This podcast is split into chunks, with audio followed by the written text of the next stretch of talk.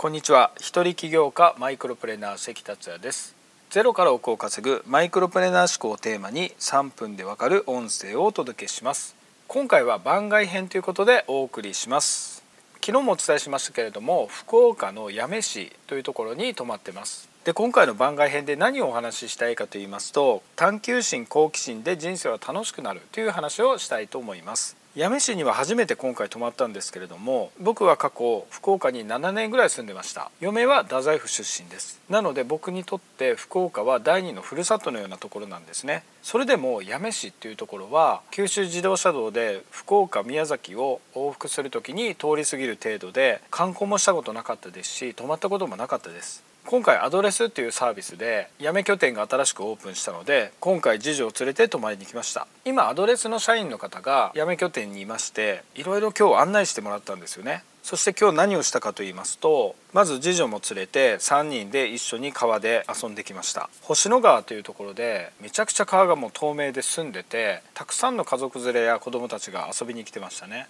そしてその後は八女といえば八女茶っていうほどお茶で有名なんですけれども八女中央大茶園という茶畑を見てきました。その景色は圧巻でインスタ映えするようなすごく壮大な茶畑でした。こういう機会がないとわざわざ茶畑に見に行くっていうことはないと思うんですよね。そしてその後は八女福島という場所があるんですね。そこには江戸末期や明治などに建てられた建物がまだ残っているという城下町で重要伝統的建造物群保存地区として建物が保存されている地区だったんですね。そこを案内してもらって歴史を感じる建造物を見てきたんですけれどもお店として営業されているところもあります。お茶屋さんだったり駄菓子屋さんだったり提灯屋さんだったりそしてそこで知ったのは八女は九州最大の伝統工芸都市だということだったんですね。どんな伝統工芸があるかというと仏壇や提灯灯籠和紙などですね。本当に来てみないとわからないことだらけで何にも知らないなと僕は思いましたね。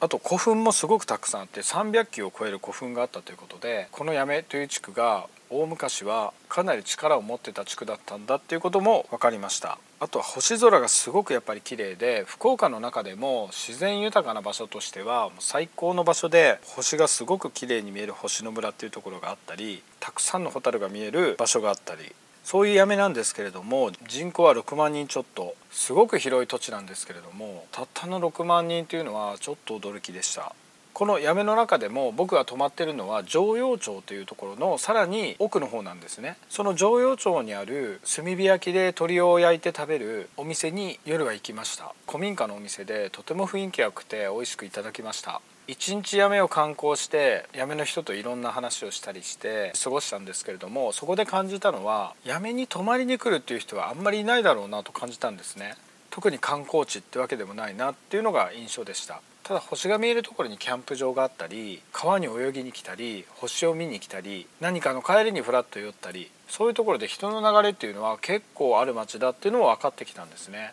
今回は3泊するんですけれども1日過ごして現地を回ったり現地の人と話したりするだけでも八女という地区がすごく身近に感じられましたし忘れない地区になりました。こういうことって探求心や好奇心から知識として入ってきますし現地の人の話からいろんな会話が生まれて吸収していくような感覚でした。こういう体験の繰り返しで人生って豊かになるんだな楽しくなるんだなと感じました。僕はこういうことを僕自身だけで終わらすわけではなくて子供にも体験してもらいたいですしこうして音声を聞いてくださるあなたにもお伝えしていきたいなと思うんですね。探求心や好奇心の先にある楽しさ豊かさっていうのは間違いなくあると思いますので是非あなたも何か興味があることがあったら是非行動していただいて人生経験をたくさん積まれることをお勧めします。